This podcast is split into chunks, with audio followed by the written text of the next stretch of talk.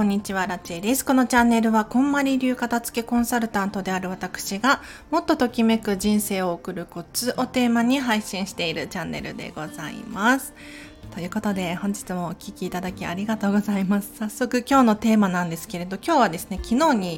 引き続きときめき留学 in エルエー についてっていう話をしていこうかなと思います。あの昨日の回聞いてなくても楽しめると思うので、ぜひ最後までお付き合いいただければなと。にせんじゅうきゅうねんのですね、じゅうがつ末だったと思うんですけれど、こんまりさん主催のですね、ときめき留学っていうのに私は行っているんですね。で、こちら一体何かっていうと、さんぱくいつかでお片付けを習いに行く、学びに行く、そんな留学でした。で、前回の放送では内容がどうだったのかっていう話をさせていただいたんですけれど、実際に今日はですね、その感想について話をしていきたいなと思います。で、まずですねときめき留学の内容どんなかっていうと、まあ、こんまりさんとディナー食べるだったりとか、あとはこんまりさんに質問できますとか、あとはこれのこのお洋服ちょっと畳みづらいんですけどとか、あとはそうですね、こんまりさんのヨガの先生に瞑想をみんなで習いに行ったりとか、あとはネイリストさん、こんまりさんのネイリストさんのお家のインテリアが素敵なのでね、そちらを見させていただいたりとか、こんまりさんのお家には実際には行っていないんですけれど、とても充実してましたね。で、この一つ一つについて今日は喋らさせていただこうかなと思うんですが、まずこのときめき留学なんですけれど、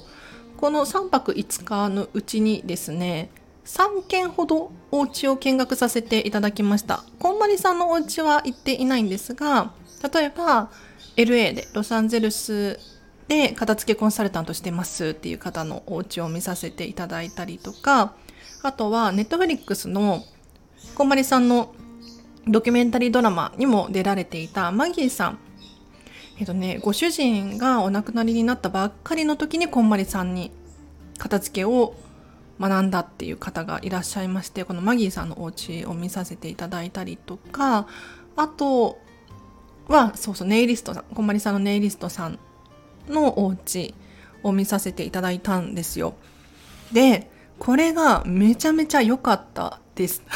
というのも、このさんけんとも全然顔が違くて、例えば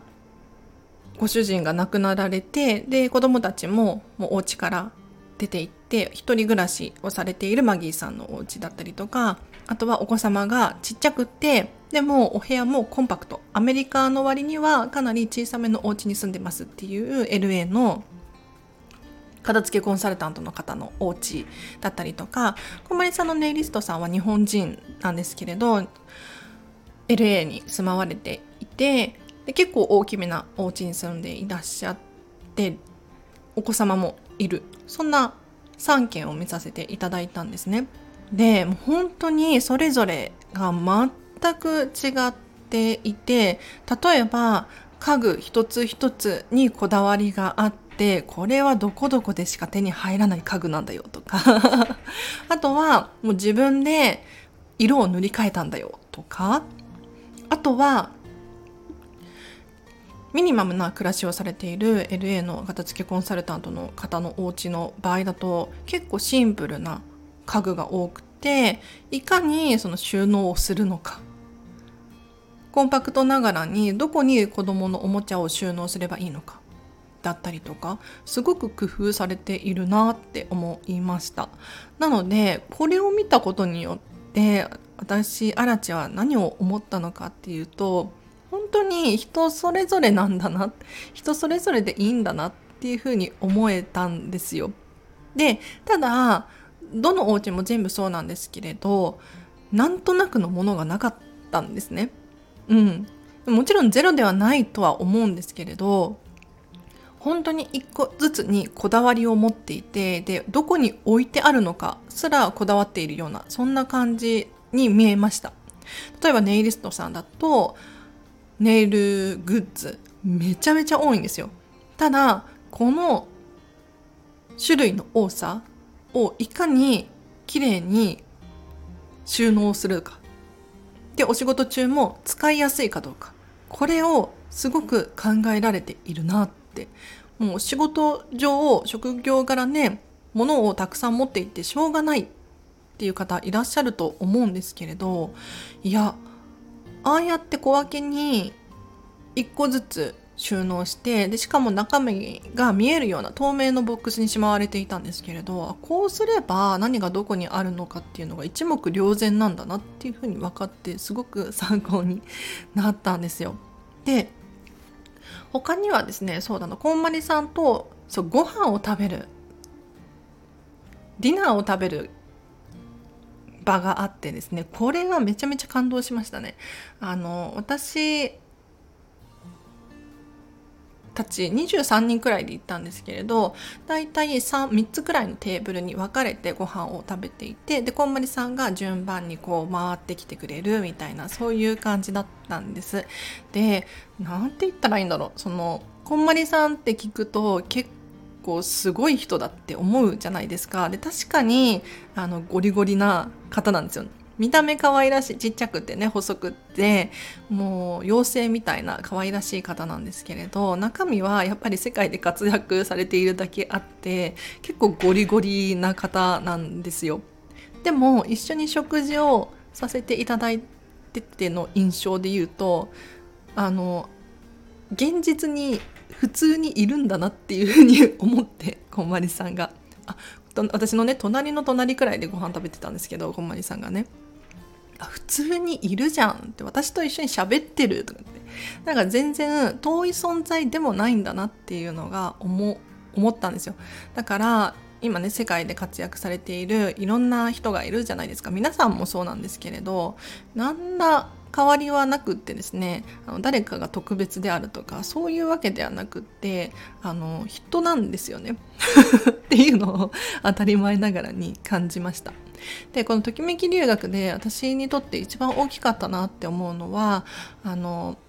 たくみさんとの出会いなんですよ。こんまりさんの旦那様のたくみさんで、たくみさんもですねこの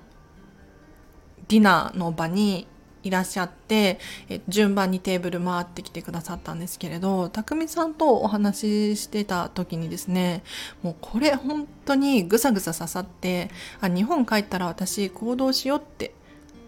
で多分たくみさんがいなかったら私スタンド エフエム とかもやってなかったんじゃないかなって思う言葉があるんですが、なんか日本人もったいないよねってずっと 言, 言ってらっしゃるんですよ。なんか能力高いのにな, な, なんて言ったらいいの、アメリカ人と比べても全然遜色ないというか、なんなら技術が高かったりするにもかかわらず知られていないっていうのがすごくもったいない。だからみんな発信をしてほしいっていうふうにおっしゃられていたんですよ。で確かにこんまりさんも世界に発信をしたから発信、うん、したからこういうふうになっているわけですよね。でもちろんいろんなことをされてきたとは思うんですけれど、まずは表に出さないと誰にも伝わらないんですよね。でそんな時にたくみさんが発信してほしい発信してほしいみたいなずっと言っていらっしゃって、でそこであそっかっていう気づいて、私は日本帰ってきてから何をしたかっていうと、そこからブログ書き始めたんですよ。ノートっていうあのブログ書くところあるじゃないですか、サイトでね。ブログをずっと書いてて、毎日毎日いち記事は書くとかって決めてね、多い時でいちにち に,さん 記事くらい出してたんですけれども、そこからですよ、なんかどんどん自分が変わっていく気がして、でこんまり流片付けコンサルタントになろうかななんていうふうに思って言い始めたのもこのときめき留学がきっかけだったので、なんかねあの全てがいや運命というか、まあ、必然なんでしょうけれど、まあ、ご縁なのかな、いやなんて言ったらいいんだろう、タイミングがねうまく重なって私アラチが今ここにあって面白いですよね。で、まあ、ときめき留学の話に戻させていただきますと、まあ、正直こんまりさんとの時間っていうのはそんなに長かったわけではないんですよ。ただこんまりさんっていう共通の話題を持ったこの仲間との出会いっていうのもとっっても大きくって、今も仲良くさせていただいている先輩コンサルタントの方々もうここのときめき留学に参加されていたんですよね。でそこで、まあ、例えばこんまりメディアジャパンのスタッフさんだったり社長さんとかとも初めて私はここで会っているんですけれど、いやなんていうのかな、本当に面白いですね。人生何が起こるかわからないときめき留学にね、私は参加してよかったななんて今は本当に思っております。はい、いや幻よね。コロナ前だからね、あ雑談なんですけれど雑談ね、今じゃありえないですもんね。なんか当時そのこんまりさんもまたやりたいとかっておっしゃられていたんですよ。ときめき留学楽しいってだって日本からわざわざその片付けを学びに来ているわけじゃないですか。で興味関心が同じでこんまりさんのことが好きなのみんなだから楽しいに決まってるんですよ、こんまりさんからしたら。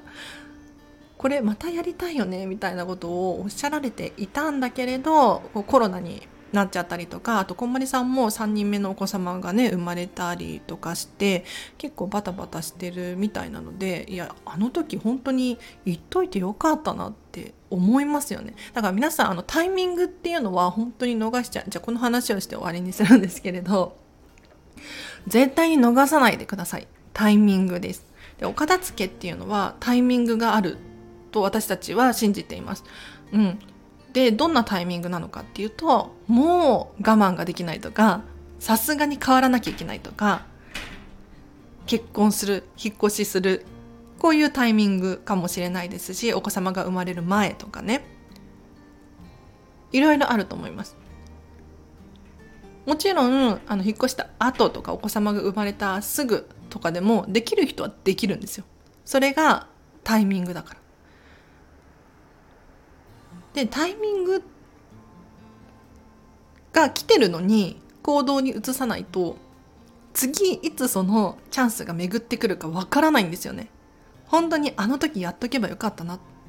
て後悔する可能性があります。だからお片付けも、例えば今健康であるとか、ご両親が健康であるとか、あとお子様が大きくなってきたとか、もしねそういう時期にあるのであれば、ぜひ今すぐに取り掛かって終わらせてほしいんですよ。本当に何が起こるかわからないか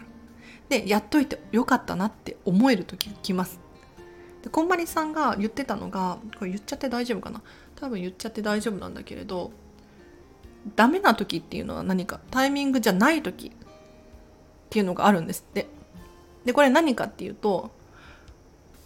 お金がない時っ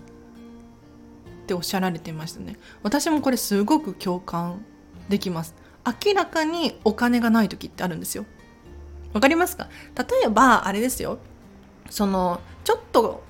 ね家族に借りるくらいだったらまた話は別かもしれないんですけれど、もう明らかに足りないとか、使う予定使い道が別にあるとか、そういうのって時期じゃないと思うんですよ。明らかに違うと思うんですね。そうじゃなくってお金がゼロになるかもしれないけれど、あるっちゃあるとか守りに入っているとかであれば、もしかしたらいけるかもしれないですね。私は結構この基準を最近は設けておりまして、お金があるなら行動をする、お金がない時はもう諦める、潔くねっていう風に決めてます。では今日は以上です。お知らせがあります。ウェブライターをやっておりますフェムパスさんっていうところでですね、もっとときめく人生を送るコツをテーマに月にいち、にきじくらい書かせていただいております。今先週かな、ついこの間新しい記事が出ましたのでぜひ見てほしいんですけれど、行きたい場所に連れて行ってくれるクローゼットというテーマで記事を書かせていただきました。簡単に説明するとですね、お洋服が皆さんの行きたい場所に連れて行ってくれるよと。なんとなくのお洋服を選ぶのではなく、ときめく自分らしいお洋服を着ていけば、もしかしたら本当になりたい自分になれるかもしれないってっていうお話でございます。もし気になる方いらっしゃいましたらリンク貼っときます。フェムパス片付けで検索していただくと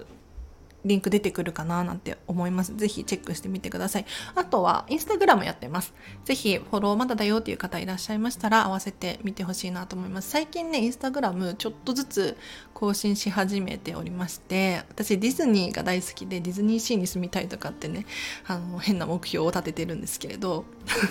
ディズニー投稿多めでちょっとスイッチ切り替えましたので、はい、だから今後もインスタグラム力入れていこうかな。今日嬉しいことがあって、何かっていうと私キングコング西野さん大好きなんですけれど、あのプペルのね情報をストーリーでシェアさせていただいたらあの西野さんがメンションしてくれて、いやもうすごい大興奮鼻血出るかと思った。もうキュンキュンって思ってでは以上です。皆様今日もお聞きいただきありがとうございました。今日の夜もハピネスな一日を過ごしましょう。あなちでした。バイバイ。